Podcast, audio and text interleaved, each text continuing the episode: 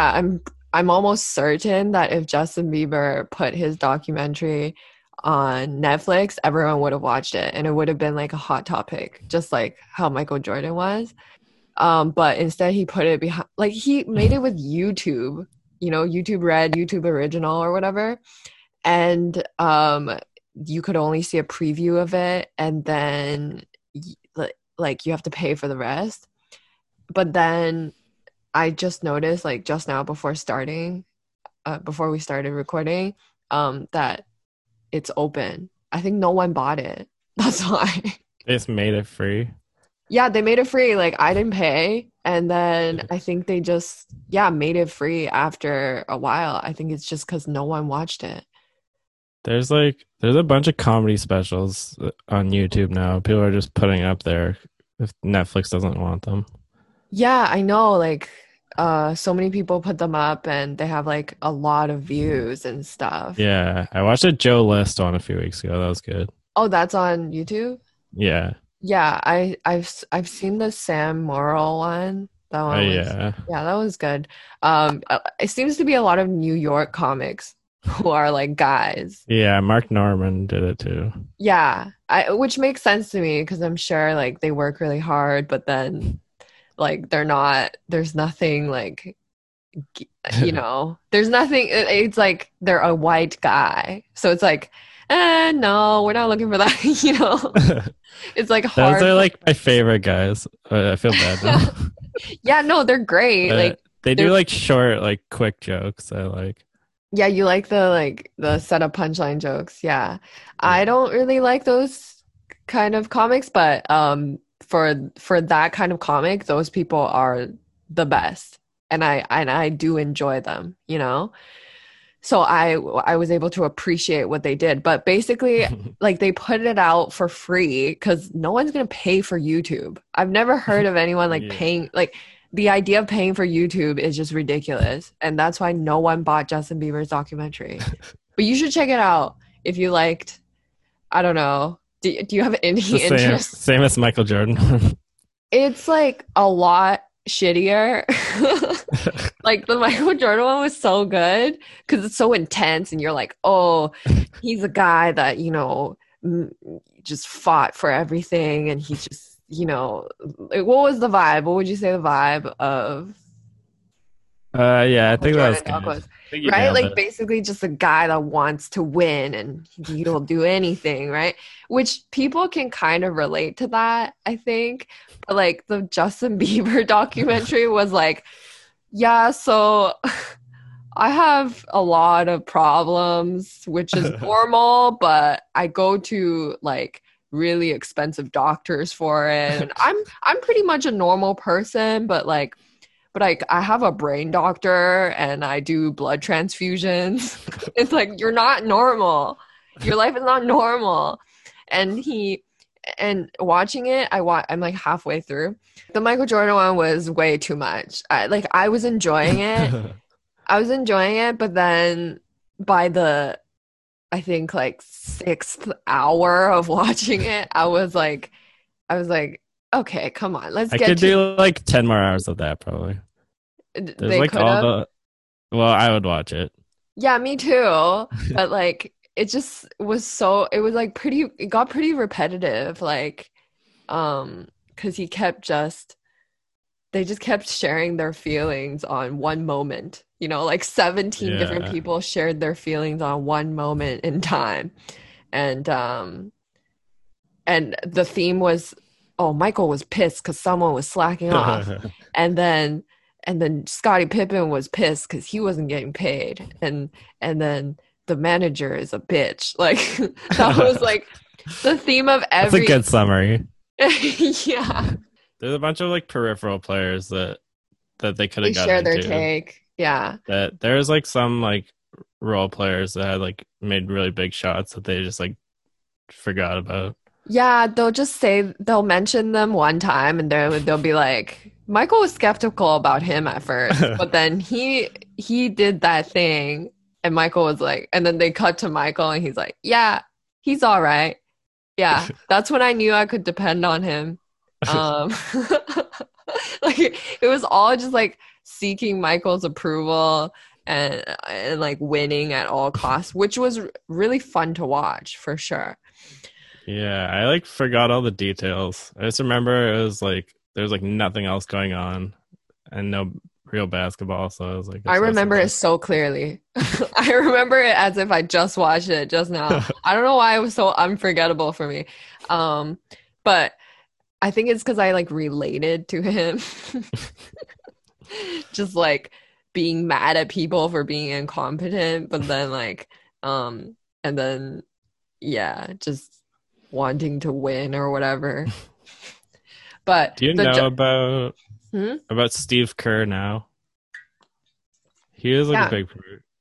He's like the Golden State Warriors. The white guy, right? Yeah. Yeah. He's the Golden State Warriors coach, and then they won like 4 championships, I think. Yeah. He was... Yeah, I had no idea who he was. I was like, who's this freaking gym teacher? Like, literally every white guy in the documentary looked like a gym teacher. like they were all like, oh, they're all pro athletes. Like, they all used to be pro athletes. And all the, like, black guys, I was like, yeah, I can believe that. Because they look fit still. They still look, like, kind of good. Yeah, some of them are, like, still look like pro athletes. And yeah. Some look like they're, like, your grandpa. Exactly, they looked fit still, like Scottie Pippen and even Michael Jordan. Like, Michael looked pretty bad because he had like jaundice in his eyes. I'm like, get your shit checked out. But like, he still looked fine because I think it's because it's Michael Jordan. But like, everyone generally looked good except for the white guys. All the white guys looked like they have a disease. Like, they all look like they all have like crazy facial hair too. Yeah and yeah, I don't know, I would see the white guy and I'd be like, oh, is this like a bodyguard manager, like some fucking like bystander? And then they like show the title card and or the like their role underneath their name and what they did, and it was like, oh yeah, former Chicago Bulls forward or whatever. It's like, what? There was the one security guard, the like actual security guard, and he was like cooler than all of them. I don't remember that which one. The guy who like went like this. No, you like did a weird shirt. You just did like... You just did his hand gesture I've never seen in my life. I'm certain it was not in the documentary. Oh, he is like gambling. I'll find this. But okay. He was like gambling against Michael Jordan. He was like playing the like that guy quarter toss game. And he had like a crazy perm. Okay, never mind. Oh, yeah. I know him now. Yeah. As soon as you said the gambling thing. Oh, Michael Jordan did like the shrug in the game because he was just like hitting so many shots. He's like, I don't know. And then that guy like did that shrug to him when he beat him in gambling. Yeah, you know what I've noticed since watching these like famous people documentaries is that they're all mentally ill. Like, they all have some sickness in them that made them want to do this. Like, because then to be at the level of Justin Bieber and at the level of like Michael Jordan, you have to have some like something wrong with you to like never feel like this is enough and to keep going even though you have like everything already. Like, there's something wrong with him, because like when Michael Jordan was gambling with his bodyguards, he was getting pissed. He was getting like he was losing what, like $10 or some shit, but he was getting pissed off because he was losing. And I'm like, oh my god, like there's something wrong with this guy. He was getting legitimately he has, like, crazy upset. Gambling debts. He like, I think he owed that one like golf guy who wrote a book like $2 million, and then he just like didn't pay him. Yeah, because he's like, he seems like someone who's just so competitive to a point where it's like there's something wrong with him. Like, he needs to see a brain doctor. And that's what like Justin did. There's something wrong with him also. And you can tell, like, the thing that's wrong with him is basically he's a child. Like, mentally, he's a child. And he got like super rich and famous when he was like 13, right? Yeah, exactly. And he never grew up from there. Like he can go to all the therapists and all the brain doctors he wants, and that will help for sure, but he's still mentally a child because then he was never told that he's a piece of shit.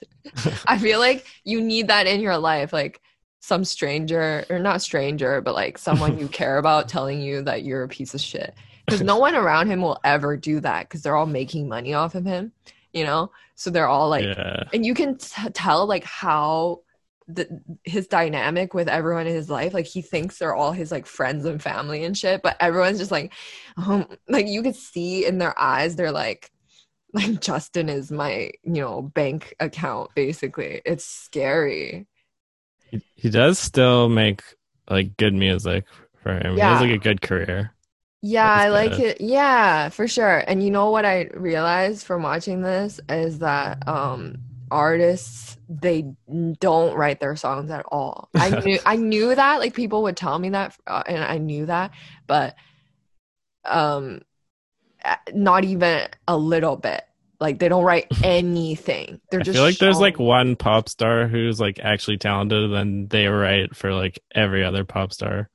No, it's literally like there's just like musicians like that you've never seen in your life, and they're not musicians themselves because like they're not pop stars themselves because they look kind of weird. So like they write amazing music and they just show it to Drake, and he's like, "I like this. Maybe add a over there."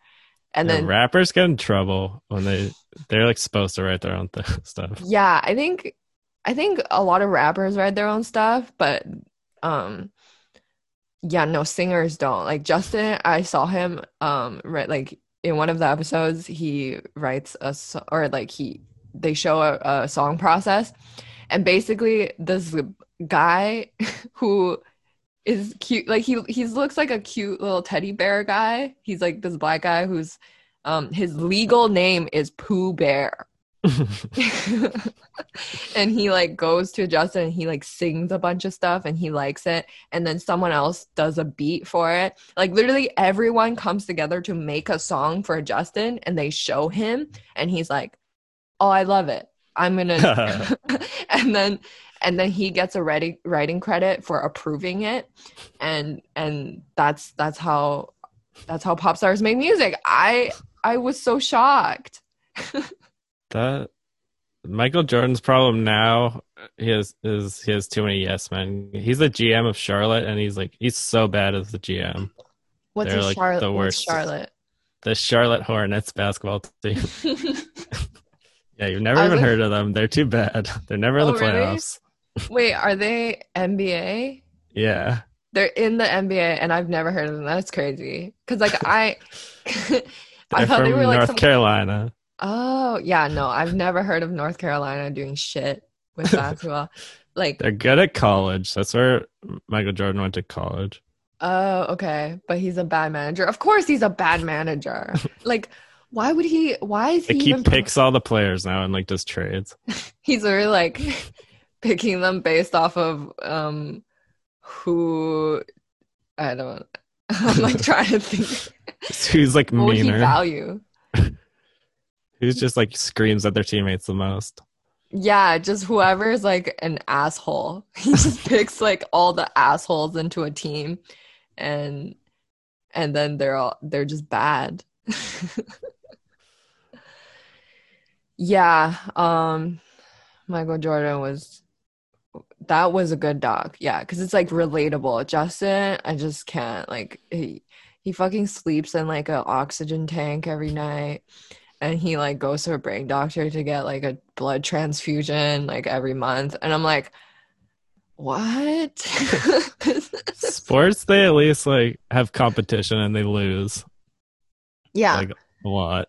Music is like, yeah, they're just, and it's just not relatable. And you can tell the relationships around him are all fake because they're all like Justin was talking about his dark period where he, was addicted to weed.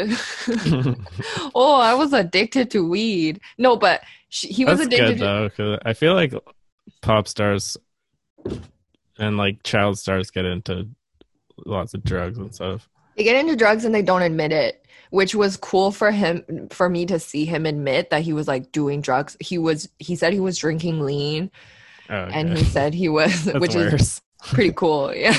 Yeah. No.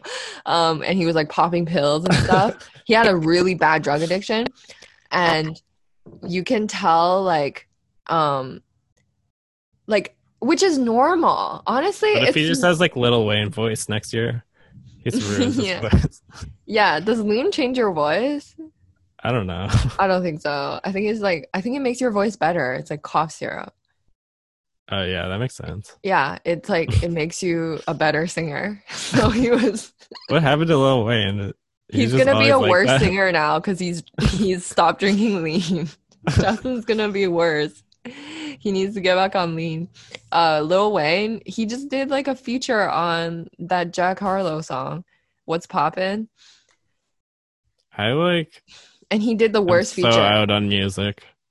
Yeah. Well, he did. I just listen to my like Spotify Discover weekly, and then I like don't know what's going on. Well, that's pretty current. Because your Discovery Weekly keeps you current because it, like, gives you new music. I think it has, like, some new music and some just, like, old random ones. But, I never remember the artist or the song title. I remember, like, the song, but not the title. You're not loyal. You just listen to it. And if it's, like, listen to it once and then I, like, forget about it. Yeah. No. Lil Wayne did, like, a really weak-ass little feature on... Like, it was bad, because then... he had a good album, like, a year or two ago, I think. I have no idea. I've never listened to Lil Wayne except for Lollipop, which I like. That's the only Lil Wayne song I like. But he did a bad... Yeah, he... Like, Jack Harlow's is, like, new white rapper. And on the feature, he had DaBaby and the Tory Lanez. And he had Lil Wayne, and Lil Wayne was so bad. He basically just repeated what Jack Harlow said. Like he rapped literally word for word Jack Harlow's verse. But he did it in a Lil Wayne style. He would just say Toonchi, you know, a few times, and then he would be like, "All right, that's my verse. Like, give me my money." I feel like I think he just checked out. You gotta be at that point. Two DaBaby albums, and then there's like a third one, and then I was just like, this is too much. This is just like screaming. I love DaBaby. I like his confidence. But he does yells a lot about sex. Like, he basically, I don't like when he just yells about sex. But I like his stuff. He feels like a fresh energy, opposed to mumble rap, which I'm kind of sick of, you know. But yeah, no, Justin, like, back to Justin, this is but basically he had like this episode that was dedicated to his drug use, his like drug abuse, and he was like, that was the dark period of my life. And he was like, I experimented with drugs, I did this, I did that, which obviously drug addiction is bad, but when you're a kid you experiment with drugs. I think that's normal. And like, also, if you're like a superstar, you're gonna kind of have a drug thing, right? Yeah, it's not good when you're experimenting with drugs and you have unlimited money. Yeah. It's like bad combination. But it wasn't even that bad. Like, they were making it sound so bad in the doc. Like, he was like, it was just so fucking awful. And everyone around him, there was a bunch of like assholes. Literally all his managers and like people that work with him are like, yeah, I didn't even talk to him that much during that time. And it was such a bad, it just makes me sad thinking about it. I hope he never goes back to that again. And it's like, you don't care about him. You just were pissed off because you couldn't make money off of him during that time. Like, it's normal for fucking kids to do drugs. It's like normal. But they were saying it as if it's like a horrible thing. It's like, it's normal. People deal with that, and it's fine. Like, he's grown up now. Whatever. Shut up. Yeah, he seems like he made it out okay. I feel like a lot of child stars, they don't. That's their downfall, yeah. Yeah, like Lindsay Lohan never came back. She's in the abyss. She's just like, I think she's living in Dubai or some shit. Yeah, which, I mean, I think that's a good change. I think being in the United States was hurting her. You know? She has, like, servants now. Yeah. Oh, geez. Yeah. Just her face. It's just so puffy. Like, I don't know. She did, like, a movie, like a porn. No, she didn't do a porn, but, like, I don't know. She's just doing, like, weird movies now, and she just really fell off ever since her drug thing. And, oh, my God, Amanda Bynes. Wow. Yeah. It's not healthy to get famous when you're 12. I think that's the lesson. Yeah, we're breaking it here. We're the first ones to discover that. Oh, yeah. We just came up with that theory. Give us some grants. So what's up? Have you been doing comedy shows? Yeah, I've been doing a few, like, outdoor, and I did a few indoor that felt really sketchy. Like, I'll say yes to them, and then I'll, like, do, and they were great. Like, I love those shows that I say yes to. That's why I say yes to them. But then I arrive and I'm just like, we shouldn't be here. You know, I just, like, look at everyone, you know, in this enclosed space, and I'm like, that is not cool. Like, yeah, I haven't done any stand-up. That's what I've been imagining. It's just like, yeah, but the outdoor ones are good. The outdoor ones, you don't feel guilty because you're like, it's outdoors. Like, I read some fucking shit out somewhere that it doesn't survive outdoors or some shit. So I was it's fine. Yeah. Did you do Graham Clark show? Yeah, that was great. Yeah, that one seems good. Yeah, that one was really fun. It was really fun to see, like, Graham again, and also Aaron Reed was on the show, so that was fun. Katie Ellen and, like, Jacob, and there were so many people that I was like, oh, I thought I'd never see you again. Like, yeah, like, that's the part I miss, is, like, seeing all the comedians. Yeah, me too. And, like, hanging out and just, like, catching up on them and stuff. But you know what, everyone that I talk to, that every comic that I've seen, they all seem happier, and, like, they all seem like they got their shit together more. I remember before this, there was just, like, a stressed vibe at every show, except for open mics. Open mics are just like a fuck all, you know, like, you just go and you just, like, whatever. But then at shows, there was always this kind of, like, stressy vibe that everyone had, that was like, I gotta fucking prep for, like, my CDC taping. I gotta prep for, you know, this fucking festival. I gotta prep to open for blah, blah, blah. Like, there was just this, like, vibe, or I gotta prep to get a tape in too, so I can submit to fucking whatever. And so it was just, like, really stressful, and everyone was, like, grinding and not taking care of their bodies and shit. So, and after all this time away from stand-up, I feel like everyone's kind of, like, realizing what makes them happy, which is not doing stand-up. Yeah, I feel like I didn't like most open mics and, like, a lot of bar shows before. So now if I go and it's, like, everyone's spread out and, like, behind plexiglass, I'm, like, not gonna have fun. It's, like, not worth it. You think that, but it's actually, like, well, it's obviously not ideal. Like, the plexiglass, it's not ideal, but maybe I'll try to do an outdoor show. Yeah. But it's also, like, hard to do, like, one show. I feel like I need, like, 5 warm-up shows.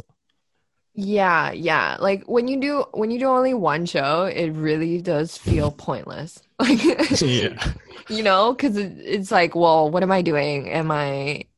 I'm not getting better. Like, I'm not working on anything, because you gotta have consistency when you're working on something, and you gotta try things out, like, one after the other. So it's like, it just feels kind of like watching a TV show or something. Like, this is not for anything.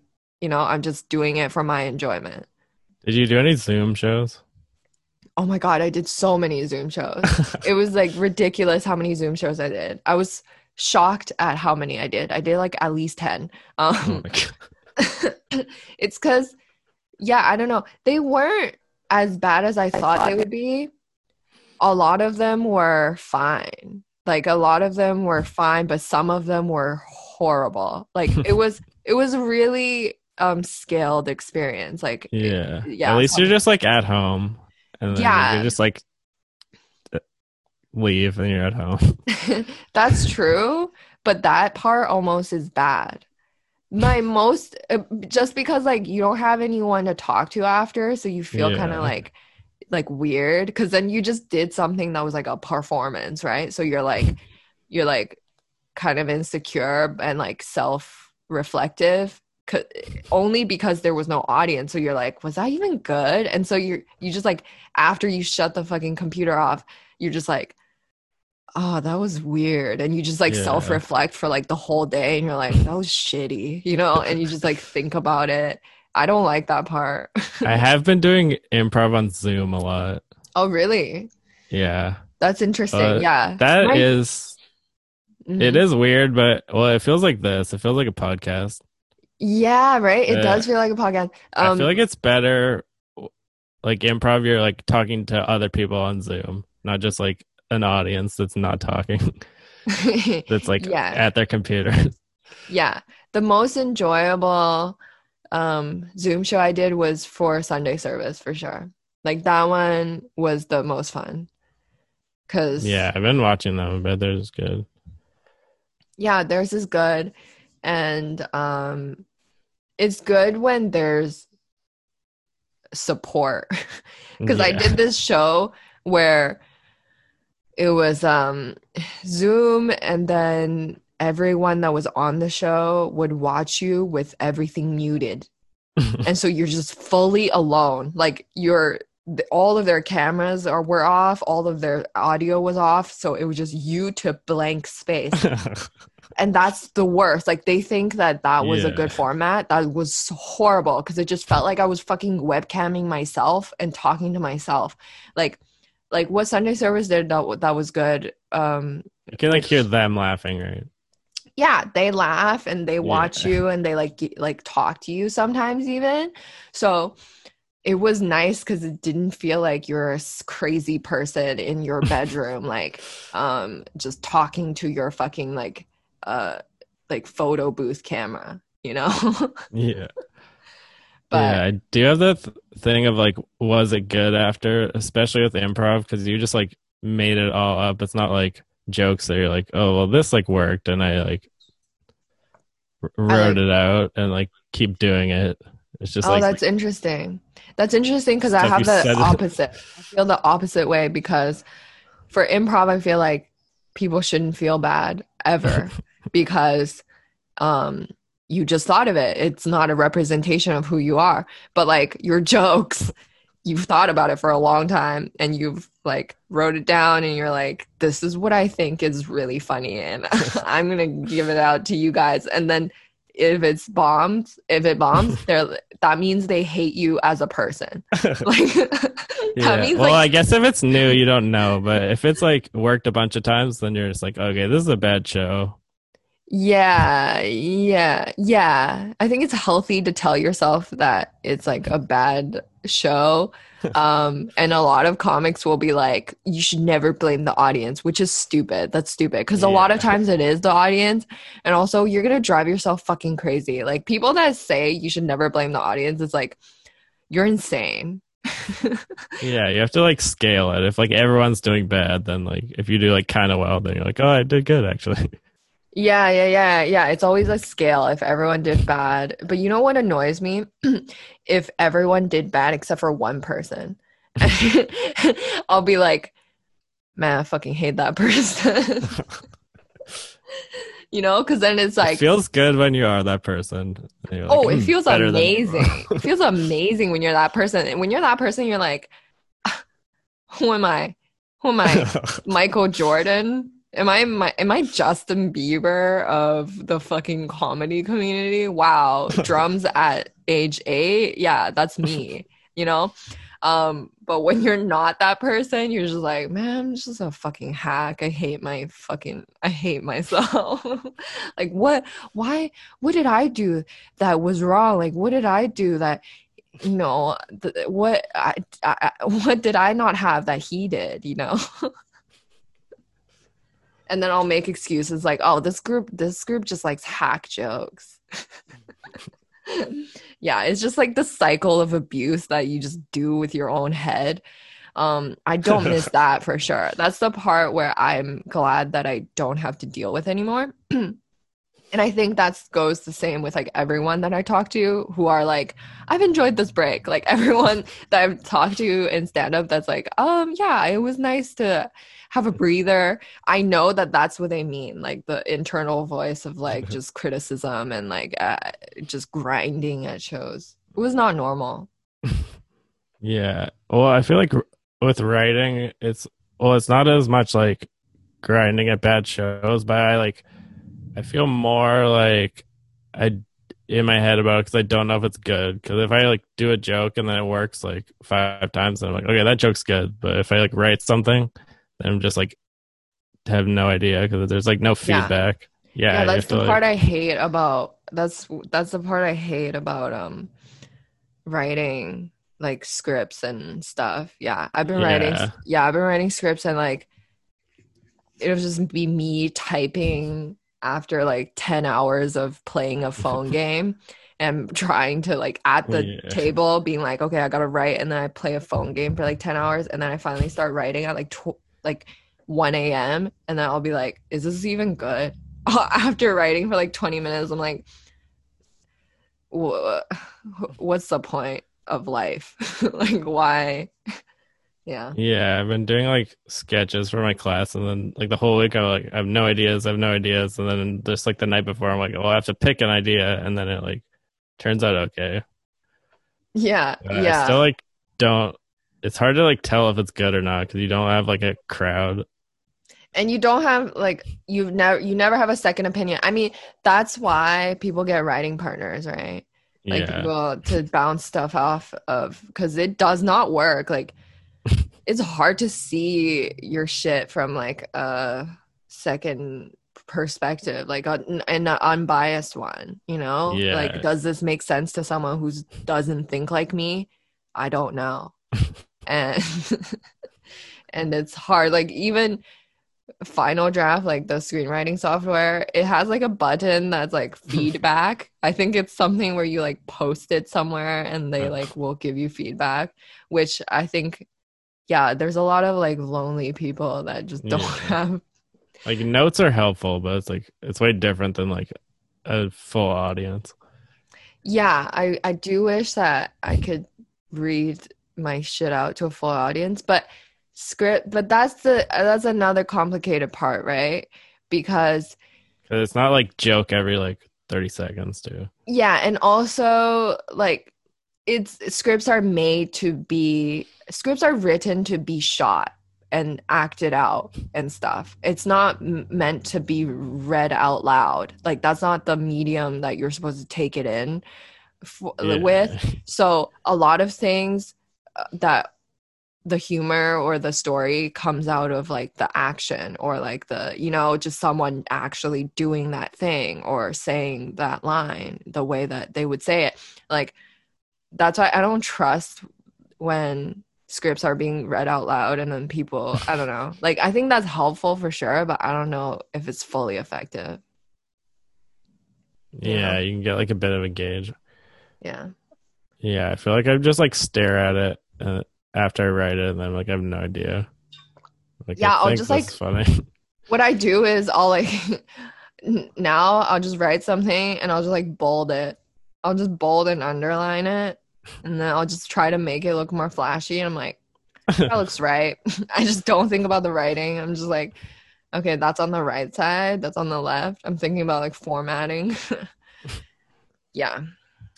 Twitter's like actually sort of helpful. That's like the closest thing to like getting audience feedback. Twitter? Yeah. Like it feels post, like stand up. Like yeah, I like, post a joke and then it's like you get like likes. And then it's like, yeah, oh, it's got a lot, it's good. But Twitter is more like if you were doing stand up to all your peers and not strangers. Because like Twitter, there's a screen before it gets to like a public, like yeah. It gets, that's what like a lot of stand-up shows are like too. There's a screening process on Twitter, which is before this joke that you wrote reaches anyone who doesn't know you, they have to go through your friends first to see if they approve of this joke, and then that's they have like to what it's it. Like when you're starting stand-up. I guess it's just like your friends and like a couple people.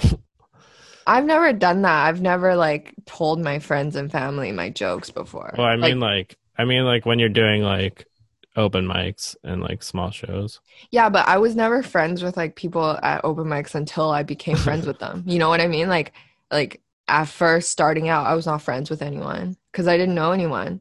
So then I was just like, oh my God! Like when I first started doing stand up, I was so confident. I had this confidence that was just like, I don't have that now even though I'm better. I was so shit before in the beginning, but I was so confident, and it carried me through to now, which I'm still fairly confident, but like not as confident as I was when I first started. I was just doing this like baby. I remember just like doing this like baby slitting joke, like slitting like a baby's throat joke. That was not funny. Like Anthony Jeselnik phase. yeah, like it was not funny. It was not funny at all. It was like shock, because that's what a lot of new comics do, like shock. And I remember just doing it at like Yuck Yucks, like just. Like with so much confidence, like I've never done this joke before, just doing it at fucking Yuck Yucks, and like just, yeah, I would never do that now. I would never do a baby throat slitting joke.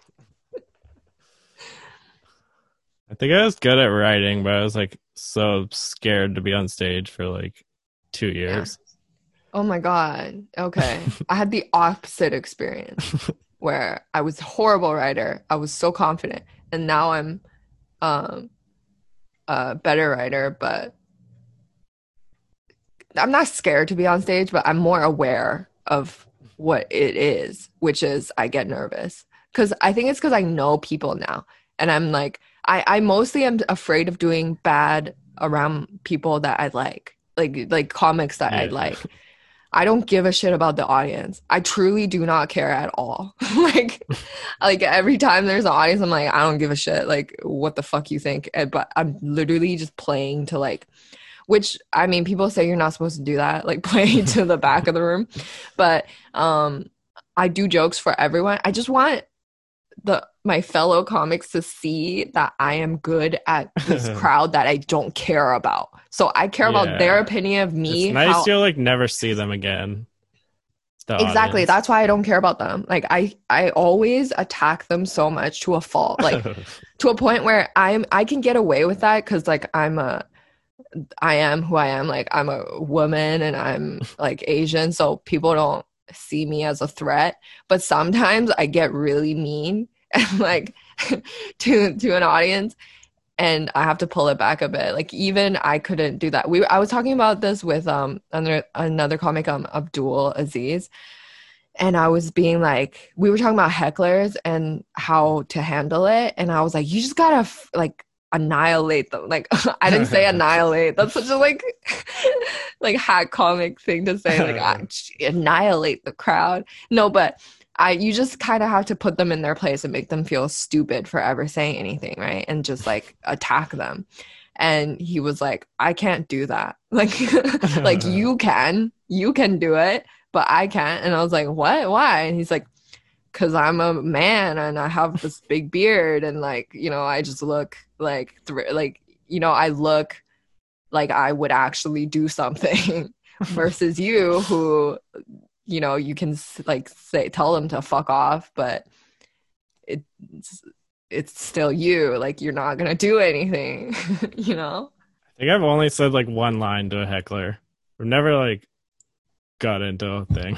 Yeah, like, I'm curious as to how you handle hecklers. I don't think I've ever seen. Usually people are just like polite and don't heckle me. I think it's because your delivery is like very, it seems formal. Like it's, you know, it doesn't seem like a conversation. Like it's like, because I'm conversational, so people think they can just jump in. And I pause sometimes, and I'll like look for a reaction, and so they think they should chime in, and I get really fucking pissed off. But then for you, it's like you planned it out already, and you're like, you need to like listen to the end. To get it, like to get what's going on, even, you know. So, I think I could like yell at the audience, and it'd be funny because my normal like stage presence is like quiet and slow. Exactly. Yeah. So I think it would be funny if you did get really like aggressive with your very mellow voice.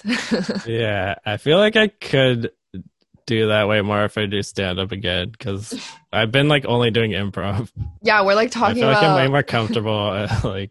Yeah, we're like talking about. Yeah, what would we do in a whole room of audience and people yelling at us? We're like talking about this dreamland, and I'm like, you should do this, and you're like, oh, we should do that, and it's like, yeah, that's not happening for a while.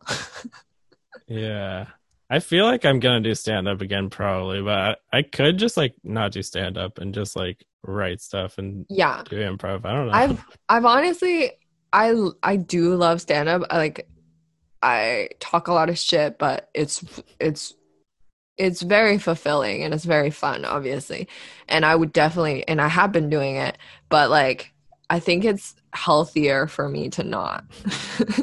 You know? It's like it's like this like dependency that I have, but I do want to do it. I think it's good if I do it, you know, like 3 to 4 times a week. No, that's like maybe 2 to 3 times a week, because before this I was doing it like multiple times a night, and it was like affecting my life.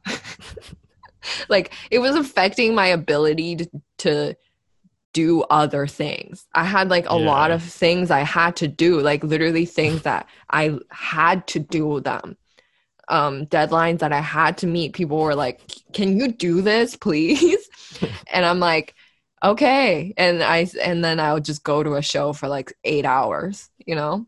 Yeah, just like doing stuff at night is like not good for you. Yeah, because the whole day you're like looking forward to the show, or not looking forward, but you're like, you have the show in the back of your head. And then like at about 5 o'clock, you start thinking about what you're going to do at the show. And then you like eat, and then you go there and you prep, and then it's like a 8 hour thing. And for me, I was doing like multiple shows a night. So then I would jump from show to show. And that was super stressful too. And then by the end of the night, it's like 12:30 a.m. And I'm like, okay, well, time to go home. And you have adrenaline, and you're like, you can't sleep at 12:30. Yeah, exactly. You can't really sleep. And I eat after, because I haven't thought about eating for like, you know, 8 hours basically. And so I eat at 2 a.m. I eat a fucking shit burger at 2 a.m. and then go to and watch some show for like 2 hours and go to sleep at like 4 a.m. and then wake up at 2 p.m. and do it all over again. And I just had no energy like mentally to do anything else. I was able to like write some scripts. Like during this quarantine, I wrote like, you know, a bunch of stuff. So it's better. Yeah, I've been working. I haven't been doing stand-up. But I've been working at night, and then just like I was like trying to get up at 11 this morning, and I'm like, I don't want to wake up. It's like working at night just like ruins your morning. Yeah, I think at night, I think even doctors say this, where you have to start winding down at about like 4 p.m. You know, like you can't start shit like in the evening, or else you just like too much brain activity. Like I like finished at like 1, and then I'm like trying to get to bed by like 3. That's difficult. And Yeah. No, that's hard. But I've still been like staying up late. I made pho yesterday. I say pho for white people and I say pho when I'm around Asians. But there are Asians that listen to this podcast. I just know it from like a Russell Peters joke from like 10 years ago. Oh, really? I didn't see that joke. He was just like, it's not pho or like something like that. That's the joke. He's like, it's not pho. It was like 2 minutes on that. Yeah. I gotta watch. Yeah. I'm very aware of the pronunciation of pho, but I just always think of that Russell Peters joke. Yeah, I always just think of like all the Vietnamese kids that I grew up with that picked on me for saying pho, and so I was like, okay, it's pho, and then I got exposed to white people, and they were like, and I would say pho, and then they would be like, what? You mean pho? And I'm like, fuck. Getting picked on again. And so in front of white people, I just simply say pho to avoid conflict and have them like me. And around Asians, I say pho. There's like a lot of pun restaurant names. I feel like some of them... For Asian restaurants? For pho or pho. Oh, yeah. But when it's a pun... I guess it works if you say it either way, most of them. Yeah, when it's like unforgettable or something. Yeah, it all works. Like when it's a pun, you know, it's like some assholes that own it, and it's not authentic. You have to, oh my god, you have to do the names where you don't know what any of those words are. It says like nafa, like joy or whatever, like. Like, they're all Vietnamese words. Like, they don't give a shit about you. You know, they're just like, oh, yeah, we're in Canada. Fuck you. The whole name is going to be Vietnamese. You know? That's when you know it's authentic. Because they're like, we don't care. We're playing for Vietnamese people. And if you want to come, that's fine. But this is for Vietnamese people. But, yeah. I made pho and... late into the hours of the night, like 2 a.m. I finished, and I had to like clean up and shit, and it, I was so tired by the time it was all finished. I was like, I don't want to cook these rice noodles, and so I just put like a pack of ramen noodles in with the pho, and it was bad. It was bad. You've ruined the whole thing. Pretty much, like, I deserve to be punished for putting ramen noodles into pho soup that I spent just hours making. Like, it's like I put so much work into the fucking soup, and it's like so good, and I was like, fucking whatever, I just like slap some like ramen noodles on there, and then I fooled myself. I made eggplant parmesan last week. It was actually like surprisingly good. Whoa. It was like, yeah. I've never cooked with eggplant. No, I've never. I'm allergic to it, so. Oh, really? I didn't know you could be allergic to eggplant, but I am. At the start of quarantine, I'd like wake up with like huge like rashes or like hives or something on my arms. Yeah. And then I was like, maybe I'm just like guessing what I'm allergic to. Like maybe like tomato sauce. Yeah, maybe. It's almost always dairy. Like every time anyone has anything, it's almost always dairy. Like, people aren't supposed to eat cow's milk. Like, I know a lot of people have talked about this, but it is weird that we're just like drinking another animal's milk. Like, yeah, literally. I don't have dairy that often. I usually put like a bit in my coffee. But it's in everything. Like, yeah. Dairy is in a lot of things. Man, the food industry is evil. I don't know if it was just like stress or something. Mm. I just like had a theory it was tomato sauce, and then I like. Did it get better? Really get it? Yeah, I haven't got it lately. That's weird. Oh well, yeah, I guess. But I have been eating tomato sauce. Oh, okay. Maybe it was stress. I don't know. I think it was stress. Your body is so fucking stupid. Like, everyone's bodies are so stupid. Like you get the same symptoms for everything. Like there's something wrong with your like lungs or like stomach or heart. It's the same. You're just tired. You know, you just tired and have no energy. Like, fucking so annoying that everything is the same symptom. And so you have to, like, play a guessing game. Like, you know, growing up, now that I've become an adult, I realized that everyone is stupid. Like doctors, we put too much confidence in them. Like, every time I go to a doctor and I tell them my symptoms, they're like, I don't know, maybe it's this. Like, they just, like, say some random shit, and then they're like, what do you think it is? Like, what they're like, think? So doctors are so overconfident. Oh, I know. Yeah, they don't know anything. Like, you realize that everyone's just a person like you, you know? Everyone's just guessing. Like, I went to a doctor because I had, like, I didn't have dandruff, but I had this, like, weird, just, like, I didn't even know what it was on my head, is, like, irregularity. I think it was from doing stand-up, honestly. But I was just getting stressed. I think it was from stress. But I went to a doctor being like, what is this? And he's like, I don't know. Like, just kind of, he was like, not really sure. And I was like, could it be dry scalp, like dandruff? Because I Googled it and stuff. And he was like, oh yeah, it could be that. I could give you a dry scalp shampoo. Like, he just went off of what I said, like, my suggestion. And then he gave me this, like, very clinical shampoo. And he was like, and I was like, and he was like, this is more for severe cases. Like, yours is not that bad. I mean, you could use it.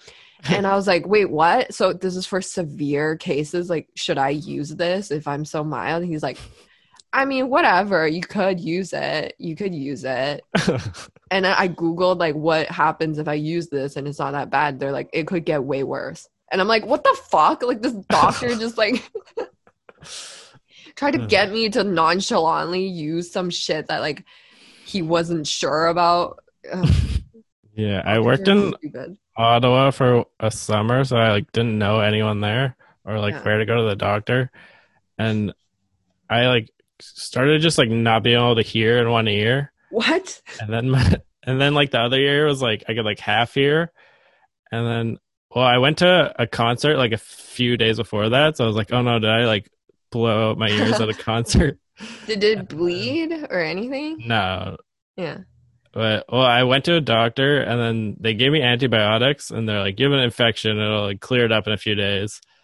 And then it was, like, the same. It, like, didn't help at all. And I went back and, like, saw a different doctor, and they're like, oh, you, like, don't have an infection. There's just, like, huge, like, wax blocking your ears. What? Oh my God. He didn't even look in your ear. I know. And then they just, like, sounds like an infection. Like, they just guess. They literally just guess. And just then, like, taking antibiotics for no reason. Yeah, which is so bad for you. Like, they don't give a shit. Yeah. They don't care. Sprayed water, like, really hard in my ears, and then all the wax came out, and then I'm like, oh, I can hear again. Like, it's such a gamble. It sucks. Like, doctors, why wouldn't they be like that? I get it, because they're a person. Like, because I don't care about my audiences. Basically, doctors are just... we're their audience, and they don't give a shit about us. They see, I guess they, like don't have time. They're just, because, like, they see 1,000 patients, like, a month, you know. They just, like, don't give a shit. Like, if they're just like, whatever, that's an infection, just fucking take antibiotics, whatever, get out of my face, like that. You know, it's that vibe. Yeah. Now with COVID is, like, the time where you see how dumb people really are. There's just, like, so many stupid things. Yeah, and, like, stupid opinions. For sure. I do respect the COVID doctors, though. The doctors that work overtime and shit, and the nurses that take care of actually, like, sick people. I respect those people. Yeah. But I really have no respect for walk-in doctors that just guess at what the fuck you're doing. Yeah, the doctors are good now, but just, like, every doctor and, like, public health person is like, wear a mask, and then people are like, I don't know, like, should you? Like, I don't want to. So stupid. I feel like for doctors, this was, like, the playoffs for them, you know? Like, this was the time for them to, like, step up and really, like, this is what they went to medical school for, you know, which is like, yeah, which is, oh, fuck, there's like a serious illness. I got to put my doctor chops in, you know. And like public health researchers, like usually no one cares about them or notices them. Now everyone's like, now they print out anything hot off the presses, like about COVID, like everyone's on there sharing, reading. Yeah. This is a good time for the medical community. Yeah. Oh, when I was in Ottawa, I worked at Public Health Agency of Canada. So, like, that would be so weird now. Yeah, I mean, Danica does, right? Danica. Everyone would be, like, freaking out now. Yeah, Danica is working in public health. I saw her TikToks on the news. Oh, my God, that's so funny. I have her on next week to talk about her TikToks. Because they're so funny. They're like, they're just like, it's so funny how they let her do that. Like, that's part of her job is to dance about like COVID stuff. It's so funny. I've just seen like short clips a little bit on Twitter, and they're like playing on the news like in the background when they're having like a serious conversation. Oh, really? Yeah. That's so funny. I've never watched the news, I think. I was forced to watch it one time at a pho restaurant when I was eating, and they had the news on, and I was like, okay, fine, let's find Yeah, just my parents have it on. Oh, really? Are you with your parents? Yeah, I moved back during like COVID stuff. Because that wood paneling behind you looks expensive. This is just like an old house.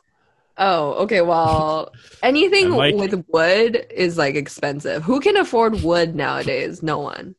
Yeah, I'm currently in a house that is just purely made of plastic. There's no wood in it. Yeah. I'm like in an attic. I think this house was built like 80 years ago. Wow. Yeah. My grandma's house, yeah, was built around the same, like 70, 80 years.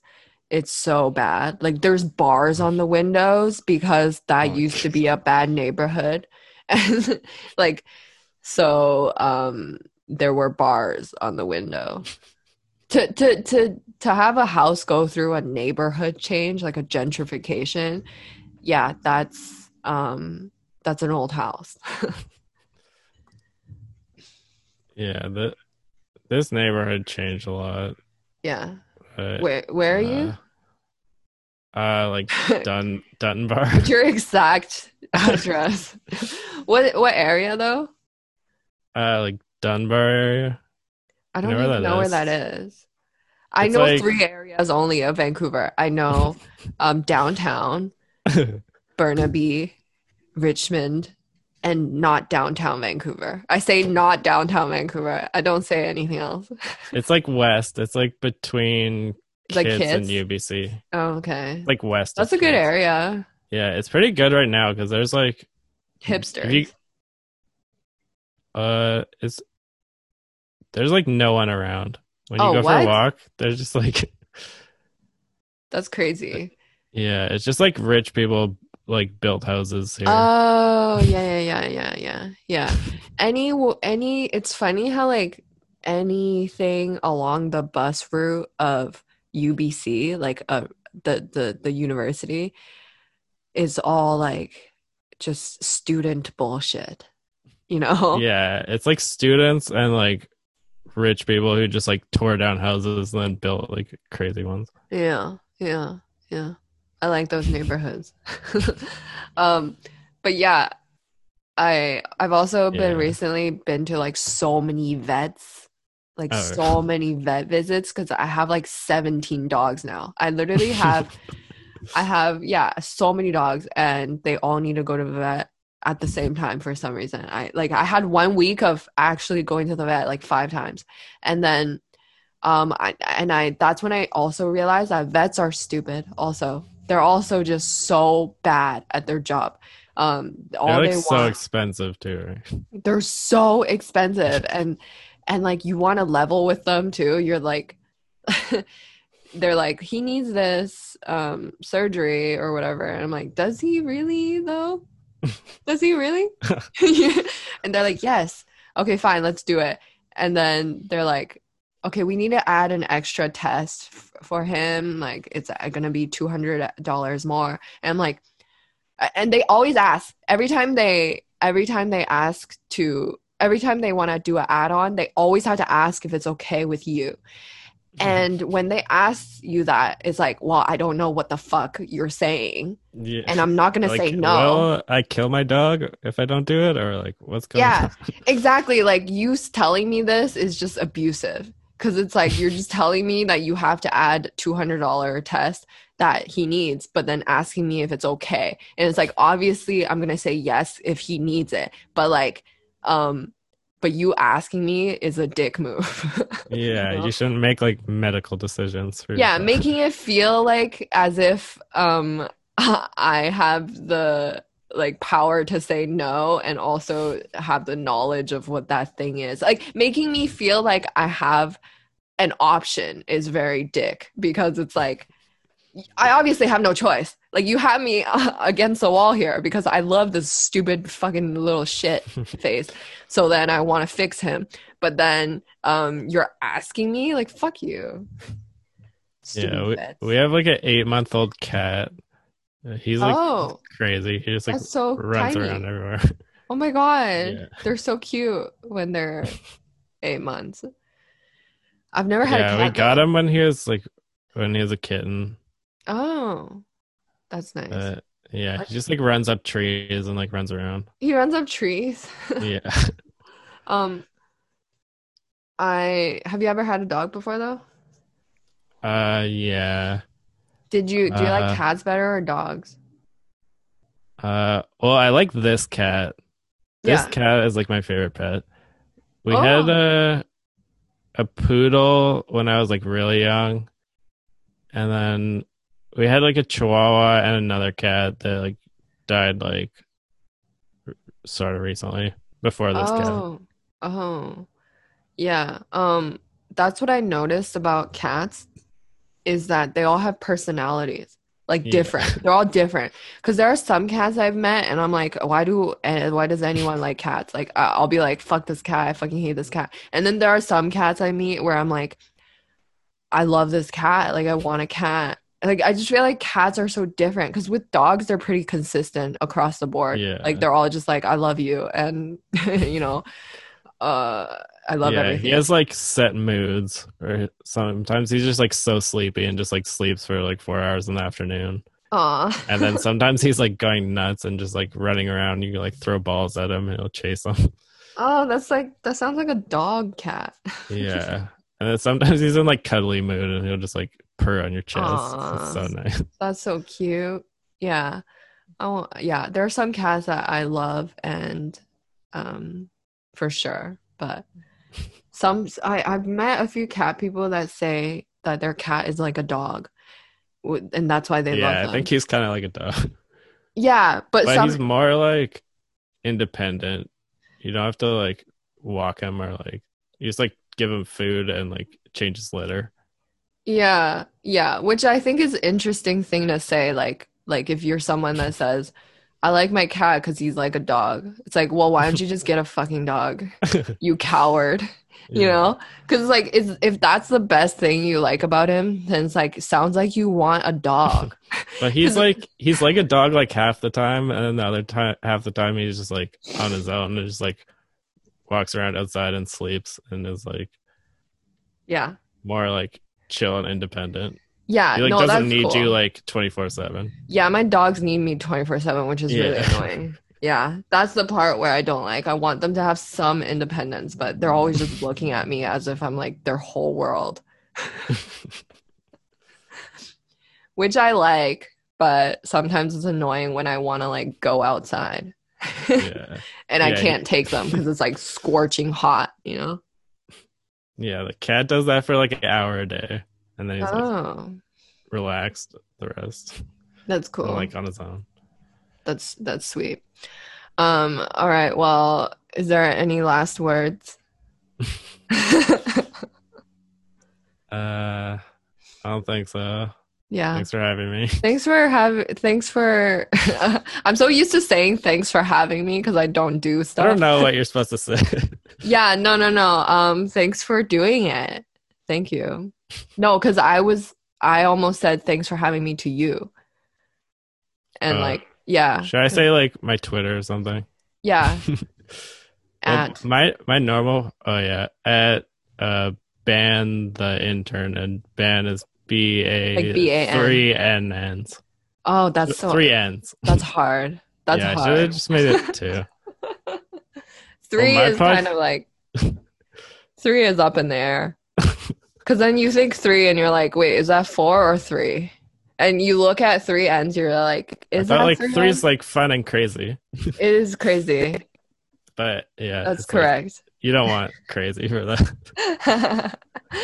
All right. Well, thanks so much for doing it. Yeah. That's it. Let's end it. I gotta pee again. Sorry. Bye.